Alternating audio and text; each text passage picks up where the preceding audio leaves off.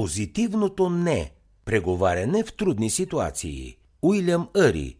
Резюме на книгата. Каква е основната тема на книгата? Съвременният свят налага постоянното водене на преговори във всяка една област от живота, включително и личните спорове, служебните конфликти и бизнес сделките. Позитивното не съдържа съвети как да поддържате спокоен вид по време на тежки разговори. Препани камък за повечето хора се оказва тяхната погрешна идея за това как трябва да изглеждат и какво трябва да включват едни преговори. Те си ги представят като противопоставяне или вероятно като дуел.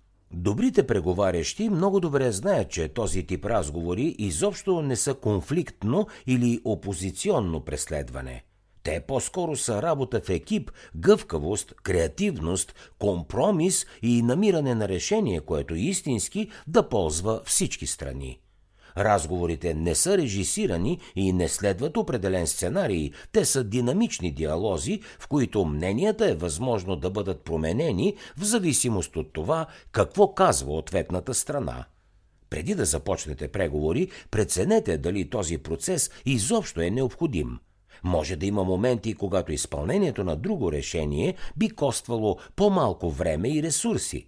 Когато все пак преговорите се окажат необходими, добре би било да анализирате желания резултат в три отношения. Първо, най-добър възможен сценарий, второ, поносим сценарий и трето, абсолютният минимум, който би бил приемлив. Често пъти човешките инстинкти работят срещу целите на ползотворното преговаряне. Когато се дискутира дадена сделка, почти винаги ще има области на съгласие и на противоречие.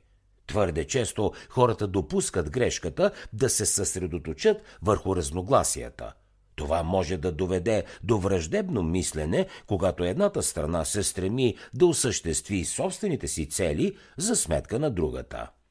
Реално погледнато, процесът на водене на преговори трябва да започва с разговор за интересите на всяка една от въвлечените страни.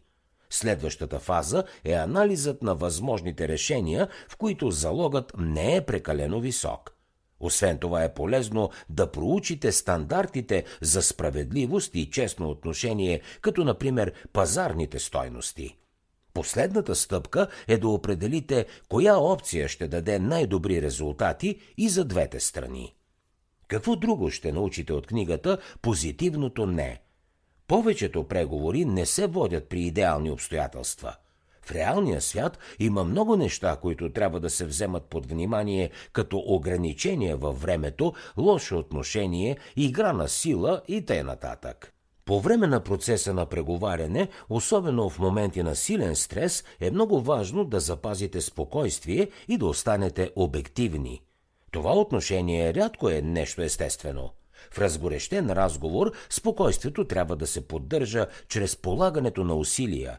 Когато човек е по-здържан, това успокоява нервите на ответната страна при преговорите – освен това е от полза за успешната преценка на следващата най-добра и логична стъпка в процеса. Преговорите трябва да бъдат с цел сътрудничество, а не конфронтация. Преговорите не са игра, в която единият печели за сметка на другия.